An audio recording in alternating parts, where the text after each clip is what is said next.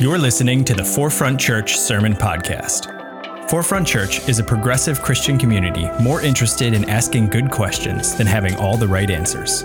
Thanks for listening.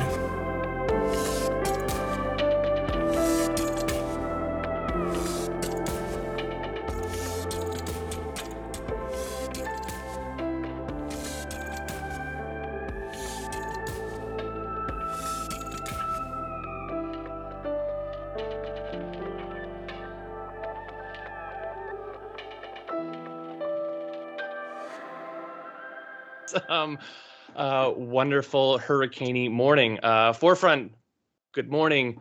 We have to stop meeting like this, but you know what they say: when life gives you a hurricane, you make lemonade. So um, I am, uh, as Max said, Deacon Jim. Um, and I want to tell you a little bit about myself. Um, uh, answering first the meet and greet question.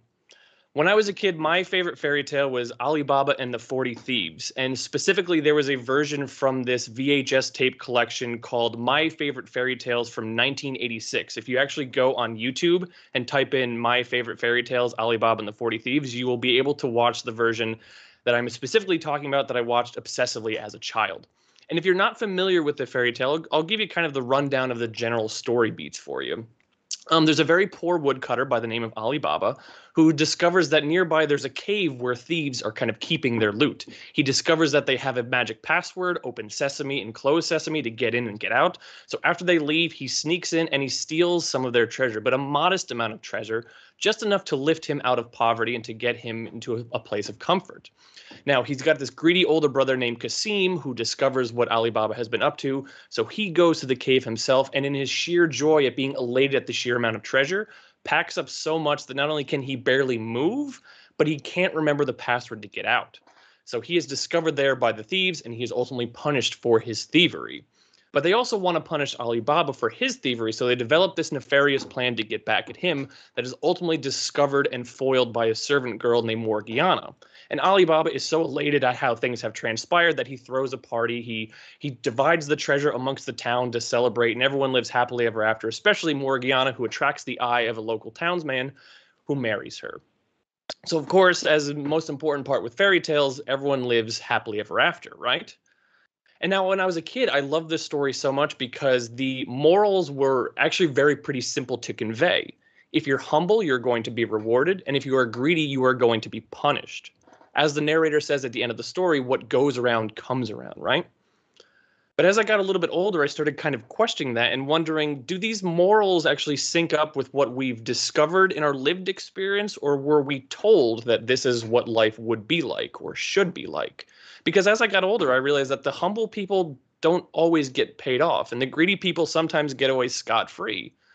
And so there are a little bit of discrepancies that if you actually go back and look at the original text of Alibaba and the 40 Thieves, you'll see that it's not quite a as simple of a moral tale as you can imagine.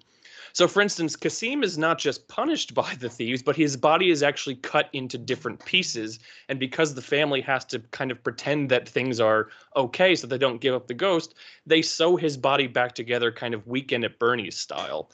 Um, Morgiana is also not just a servant, she's actually a slave. And she's rewarded for her part in foiling this, this nefarious plot by being allowed to marry Alibaba's son. She finds vindication and completion through a relationship in a patriarchal structure. And Alibaba doesn't divide the treasure amongst the town folks. He doesn't keep it for himself, but he does keep the secret on how to get in and out of the cave. And he is the only one that knows how that happens. So, with that kind of recontextualizing in mind, I, I, I, challenge you to think about the fairy tale that you gave the answer to of what your favorite one is, and, and think about what version you're thinking about. Are you thinking about the original version? Are you thinking about the Disney version? Are you thinking about a version which was told through another lens, another perspective, translated from another language? So, for instance, maybe you're thinking about Little Red Riding Hood. And if you're familiar with Little Red Riding Hood, chances are you're probably familiar with the Brothers Grimm version of it, in which Little Red Riding Hood and her grandmother are gobbled up by a wolf and ultimately saved by a huntsman who allows them to enact revenge on this wolf and set up a trap for another wolf later on. And the moral with that one is pretty clear. This innocent young girl who did not heed the signs the, uh, of danger that was coming up is punished for it, and she is ultimately saved by a big burly man that comes along and corrects the situation later. But if you actually look back at the original version of Little Red Riding Hood from 1697, there's a few changes. For instance, Little Red Riding Hood isn't so little. She's actually a grown woman. And when she gets to the house, she willingly strips naked, gets into the bed with the wolf, and is eaten. End of story. That's it. There's no rescue, there's no redemption, there's no recon- reconciliation, there's no huntsman. And people actually kind of consider this story to be a, a strange tale of female empowerment. So, for instance, um, it, there's a contemporary French idiom for a girl having lost her virginity, which is "Elle voit vu le loup." She has seen the wolf. Maybe you're thinking of the Little Mermaid, and if you are, chances are you're probably thinking of the Disney version, right? You know, where Ariel sells her voice so that she can become a human for a few days, and she ultimately wins over Prince Eric, and they fall in love and live happily ever after. But if you go back to the original Hans Christian Andersen version, once she turns into a human, every step that she takes is physical agony. But because she can't sing, she has to dance for the prince and subjects herself to this physical misery. And the prince ultimately ends up choosing someone else instead. And so, because she's so overcome with rage, her sisters encourage her to kill the prince because they say his blood on her feet will restore her fins. But she's so in love with the prince, she can't bring herself to do it. So she ultimately dies, dissolves into foam, and is washed away by the ocean. I should also say, if you have any children watching this, I am so sorry, kids. but I'm, I'm hoping that you can imagine with this recontextualization, if you can think and, and kind of see how writers over time can take these written and oral traditions and kind of sand down the sides and kind of reduce them to these simple moralistic tales. Can you imagine how people can do that with these written and oral traditions of Bible stories that have been passed down over time? Especially when we consider who are the ones that have been collating and conveying these Bible stories to us. Powerful men, right? That's been the case throughout history. So I'd also challenge you to think now, where else have you been have you seen the meaning or the lessons of, of, a moral of a Bible story change from what you were told as a child to what you have discovered as you have grown up and lived your life? For me, top of mind is uh, the story of Job, the book of Job, I like to call it, the fairy tale of Job. Job to me is a strange and fascinating book, uh, considering how unique it is and how unlike it, it is anything that came before it or anything that comes after it. What came before it in the Bible are the historical books, are these um, stories that kind of lay out the history and development of Israel as a monarchical nation, a nation that forms its own identity primarily through military conquest as justified by a, a powerful God, right? And then what comes after the book of Job are the poetical or wisdom books. Psalms, Proverbs, Ecclesiastes, Song of Solomon, these ones where the focus really shifts from an external, a nation's external relationship with God to a more personal, intimate, internal relationship with God and with people. Because listen, if anyone tells you that Song of Solomon is about a guy's relationship with God, they are lying to you. There's no way that anyone talks about the breasts and neck of God like that. That's a, between a man and a woman. I promise you that, people. But so sandwiched in between, we have this book of Job in which there is this individual person who is, has these internal musings about his suffering and very much has an external relationship with an all powerful God. It's very unique. And so let's go back and kind of look at how the book of Job is kind of set up. It very much starts out with a fairy tale. You have right in the opening chapter there once was a man in the land of Uz whose name was Job. That man was blameless and upright, one who feared God and turned away from evil. There were born to him seven sons and three daughters. He had 7,000 sheep, 3,000 camels, 500 yoke of oxen, 500 donkeys, and very many servants, so that this man was the greatest of all the people of the East. Even if you just look at that opening sentence, there once was a man, that's so close to once upon a time, right? It's so very close. But it's believed that the land of Uz was located in the kingdom of Edom, which in its early history was a nomadic kingdom or made up of nomadic tribes. So you have this guy named Job who has all these heirs, who has all these possessions, who has all this livestock. This guy is going to be a pretty big deal in this story, in this society. So you have this very wealthy guy who's a, in this uh, ancient far off kingdom a long time ago, and you have this God who's chilling up in his cloud one day when this happens. One day the heavenly beings came to present themselves before the Lord, and Satan also came among them to present himself before the Lord. The Lord said to Satan, Where have you come from? Satan answered the Lord, From going to and fro on the earth, and from walking up and down on it. The Lord said to Satan, Have you considered my servant Job? There is no one like him on the earth, a blameless and upright man who fears God and turns away from evil. After this exchange, you basically have a bet that God makes with Satan. I bet you that no matter what happens, my servant Job will not turn away from me, in which immense suffering is heaped upon Job. He gets boils, his his livestock is destroyed, his property is destroyed, his heirs die. He laments these things that happen to him. Then you have these three cycles in which he says, This doesn't make any sense. And his friends say, Well, actually, it does make sense. Here's why it's happening to you. He then rebukes his friends. We have some poetical musings on suffering and on wisdom. God comes down to give two very long monologues before he ultimately goes back up into his cloud. Job is restored to his previous glory, and they live happily ever after. Right?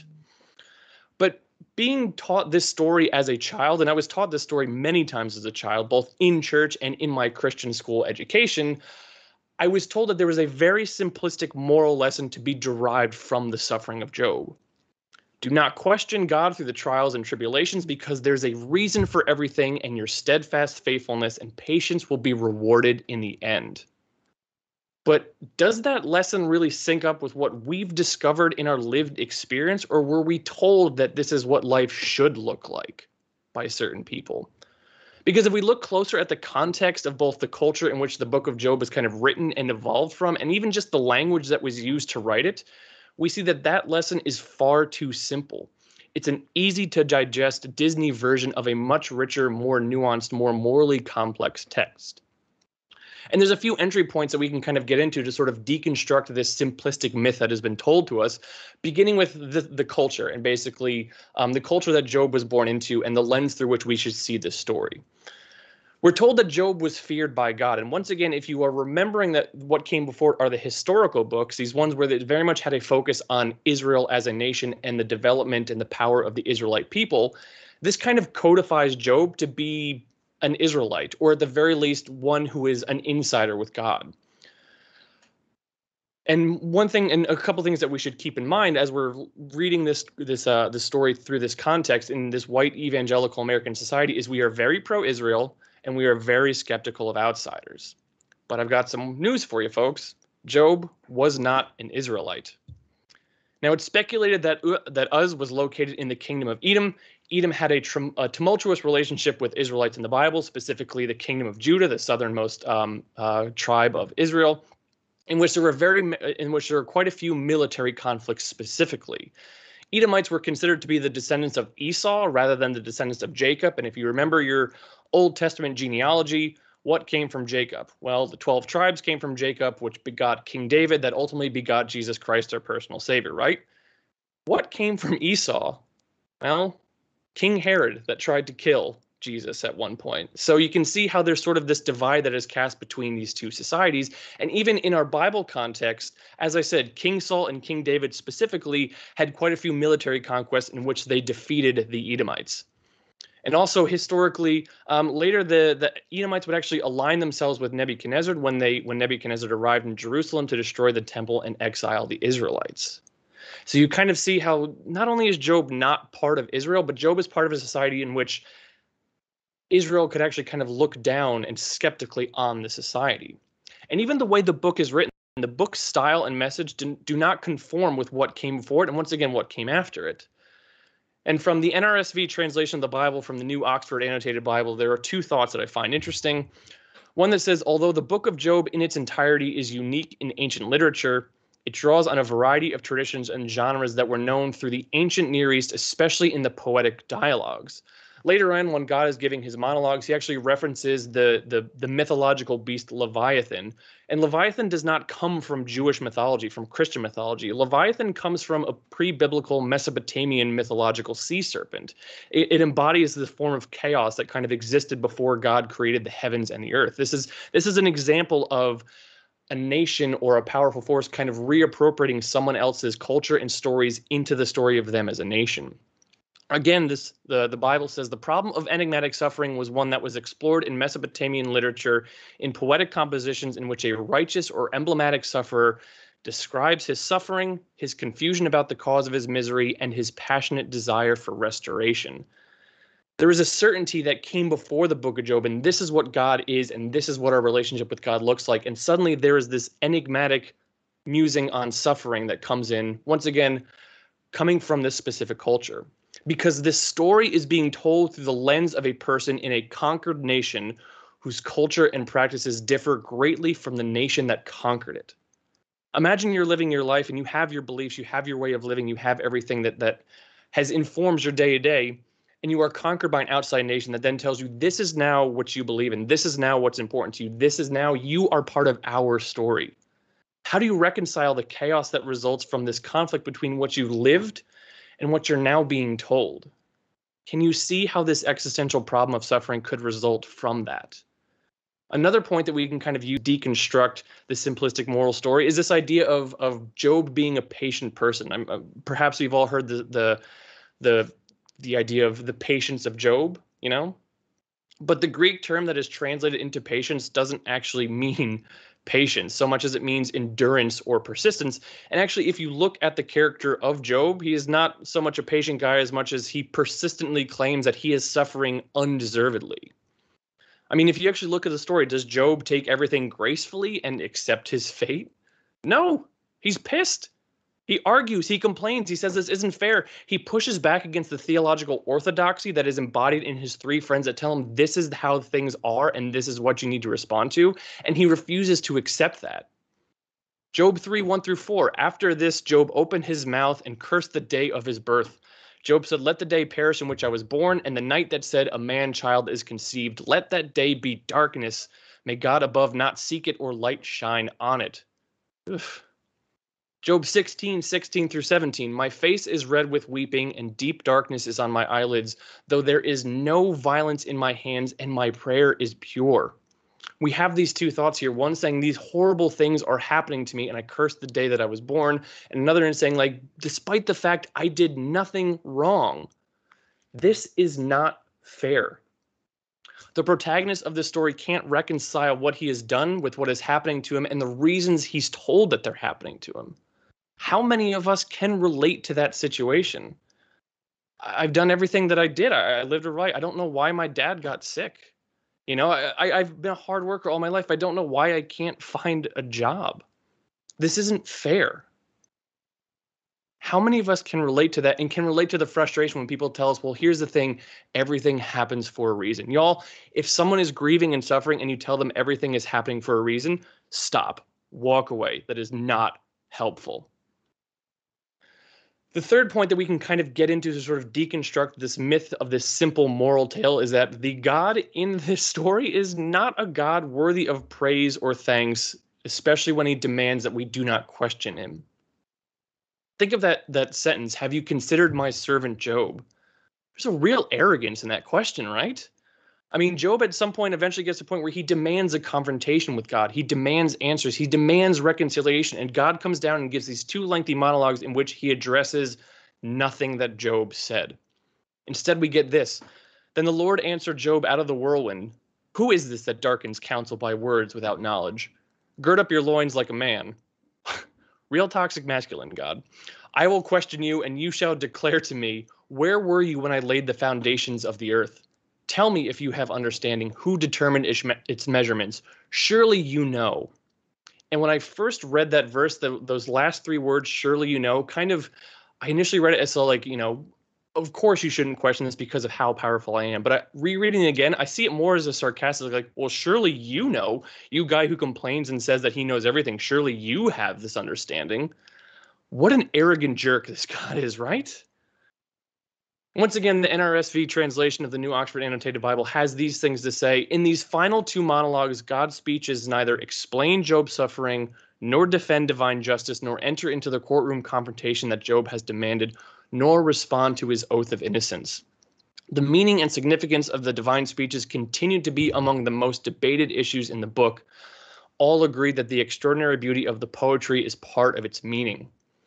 So what we have here is this point that the motivations of the God in this story are never explained, depriving us of a simple, easily conveyed lesson in morality. This is hardly a happily ever after morality tale. And yet we have that thought at the end. All agree that the extraordinary beauty of the poetry is part of its meaning. The the extrapolation of it, the engaging with it, just the journey itself, there's part of the beauty of it. And y'all, to me, this is good news. And that may sound weird. Why is this good news? Why should you be happy that I'm telling you that interpreting Job is not such a simple task and that we shouldn't believe in a simple, easily conveyed lesson of morality? And why does that make me happy? Well, it makes me happy because the more that you dig into this, the context and subtleties of Job, the more you'll see that its very nature, its very existence as a book, as a piece of literature, defies easy morality and is inherently antithetical to the wielding of the cudgel that so many powerful forces, and historically mostly the white evangelical church, have used in an effort to beat us into submission and conformity. That cudgel is certainty. Because when we look back historically, what is certainty in a biblical context that people have told us other than inflexibility, other than do not question, do not doubt, do this, do that. This is why things are happening to you. This is what makes you a sinner and unworthy. Job is a book that provides us with a character who not only can't understand what's happening to him and why it's happening to him, but who also never comes to understand, yet he chooses to live out his life the best he can anyway because there is clearly no delineated cause and effect between what is happening to Job or what what Job does or what he doesn't do and what happens to him, the story implies that uncertainty and inf- and affliction are in no way results of your failures, your actions, or your shortcomings as a human being. Job tells us that it's okay to be uncertain, that being uncertain is a natural part of our experience when dealing with faith in a God that is responsible for a complex and often problematic creation, and that uncertainty is an experience older even than the Bible itself. This idea of certainty and how things are and how they should be, that is a modern day invention of people in power, y'all. Uncertainty and grappling with text has always been a part of the human experience, especially when it comes to our trying to make sense of our relationship as humans and our relationship with God. Those that have told us that we have to be certain of things that the Bible has said are doing so because it supports their narrative of what they want the Bible to say rather than how the Bible reads. And y'all, it's very important to know those are two very different points what the Bible says and how the Bible reads. Because what has certainty gotten us about the Bible in the past? Certainty in what the Bible says has fueled three decrees from Pope uh, Alexander VI in 1493 that donated land in Africa, Central, and South America to the kings of Spain and Portugal, despite the fact that indigenous people had already lived there for generations. And the church called that the doctrine of discovery. Certainty in what the Bible says meant that when America's founding fathers referred to all those equally created men, they only meant white landowning men specifically. The church called that the Declaration of Independence. Certainty in what the Bible says has justified the genocide of America's indigenous population during the terms of both Andrew Jackson and the so called great emancipator Abraham Lincoln as the American empire expanded westward, and they called that manifest destiny. Certainty in what the Bible says means that to this very day, all across the country, parents are disowning their kids and churches are not allowing them to enter or serve because of their sexuality, and they call that the Word of God. Certainty has gotten to a point where it is coveted above truth and reality. And this has led to violence. This has led to oppression, to conspiracies. This leads to QAnon. Let's be honest with ourselves, everyone. I'm done with certainty in what people tell me about the Bible. Whereas uncertainty in what the Bible says means that we question the morals and lessons that have been told to us by powerful forces and that we rediscover God's will for our lives as well as our will for our lives. And I believe that God calls that good. Back in the book of Genesis, after God has created the creation, God called it good. And there is a Hebrew word that that means, and it is it is tov, T-O-V. Tov doesn't mean good morally or spiritually. Tov, the context in which it in which it comes from means it is as it was always meant to be. Y'all, this questioning, this re this recontextualization, this grappling, this struggling, that is good. That is how it was meant to be for us always. I'm skeptical of anyone who tells me this is absolutely the way it is and condemns me for questioning that. And the story of Job says, you know what? And for good cause. The story of Job reminds us that there is chaos in the world, that tragedy coexists with beauty, and that not everything happens for a reason. Sometimes things just happen operating completely removed from anything morally or spiritually having to do with it. And while the book of Job doesn't really answer the question of why bad things happen to good people, it's pretty clear in conveying to us that it is not because of who you are or what you've done. Nothing that happens to you happens because you have done the wrong thing because you are the wrong person. Sometimes these things just happen, completely removed from who you are or what you've been going through. It is also very clear to me that the existence of tragedy does not cannot and should not preclude the existence of blessings and beauty. Why, morally or spiritually, does Job get his happily ever after? I don't know. I don't think the writers know either, but he did. Does the why really matter as much as what he did with what he was living through? The Bible, I'll admit, is not always easy to understand despite what we have been told. But here at Forefront, we continuously say that uh, we take the Bible too seriously to take it literally. And I love that as a church, we reevaluate, we recontextualize, we question, and we challenge.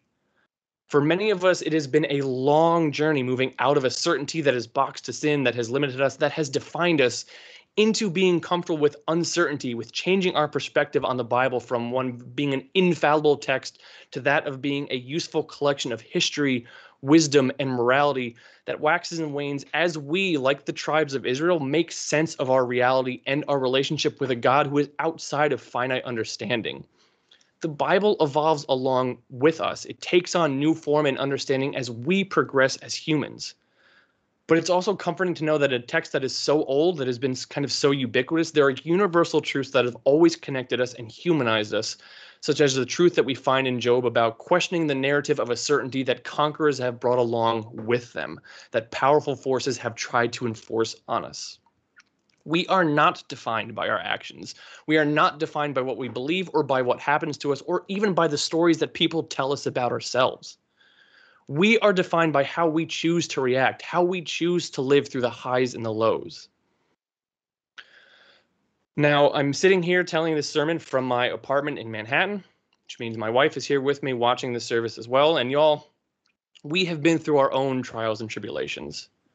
We were supposed to get married March 22nd, 2020. But of course, by the time that day came around, not only had we already postponed our wedding celebration due to the COVID outbreak, but we had already been married for five days. Because when we were sitting on our couch on the afternoon of March 17th, New York City Mayor Bill de Blasio came on and said there's a shelter in place order coming. And we knew that we had only a limited amount of time to utilize our wedding license. And also, we had no idea when we would get the next one. So we looked at ourselves and we said, we have to get married today. So we threw together witnesses, we threw together outfits, we threw together a wedding in three hours and got married in Fort Tryon Park, overlooking the Hudson River and the George Washington Bridge. And it was a wonderful experience. But ever since then, y'all, you know, we are rational, intelligent people. And ever since then, we've been looking for something, some person, some entity, some force to kind of give us a certainty as to what is going to happen for our family in the future. What's going to happen with COVID? What's going to happen with work? What's going to happen with the housing market? What is going to happen? And not having the answers to that has been incredibly difficult. But we move forward not because we know what's going to happen with those things, but because we recognize that our perseverance in the face of this uncertainty is its own fairy tale. I would like to close uh, with a quote from a book that has helped me a lot in my journey with uncertainty from a great uh, speaker and theologian, a guy by the name of Pete Enns, who I had the fortune of interviewing uh, for the Forefront podcast um, sometime last year. And just to show you that I'm not the only crazy person who is thinking about this sort of stuff, it comes from his book that he calls The Sin of Certainty.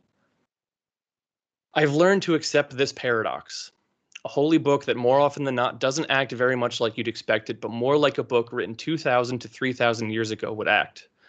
I expect the Bible to reflect fully the ancient settings in which it was written, and therefore not act as a script that can sim- simply be dropped into our lives without a lot of thought and wisdom. The Bible must be thought through, pondered, tried out, assessed, and if need be, argued with, all of which is an expression of faith, not evidence to the contrary. Looking back on these things, going through this journey, and uh, just kind of recontextualizing this in my journey, I, I look back at that question Have you considered my servant Job? And I've recontextualized, I've changed it. it. it. no longer to me, I don't want it to be an, an arrogant question, but a question instead of pride.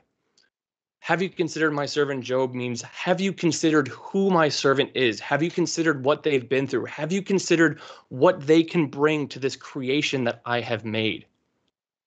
And so that question of have you considered my servant Job can be turned to you, all of us. Have you considered my servant Mackenzie? Have you considered my servant Angela? Have you considered my servant Sam, my servant Jill, my servant Megan? Have you considered my servant you? And if you can discover that goodness in yourself as you are, if you can reject this narrative of what people tell you about yourselves and what you should believe in, then you are the blessing, you are the miracle, and you are the fairy tale that is worth telling. Would you all pray with me now? Lord, I thank you for this team, this church, for our ability to react, to move forward in the face of uncertainty, to, to put together this service, to deliver the word to people out there who are hungry for it.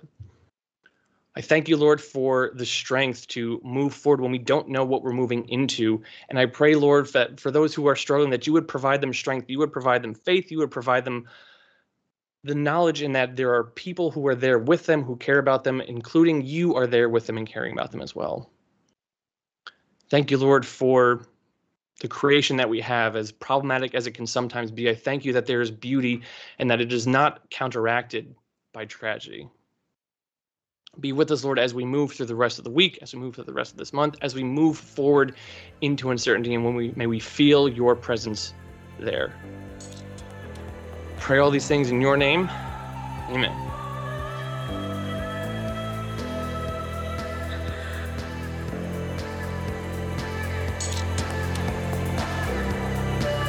Thanks for listening to the Forefront Sermon Podcast. To learn more about Forefront and how we're ushering in the next 500 years of Christianity, visit forefrontchurch.com.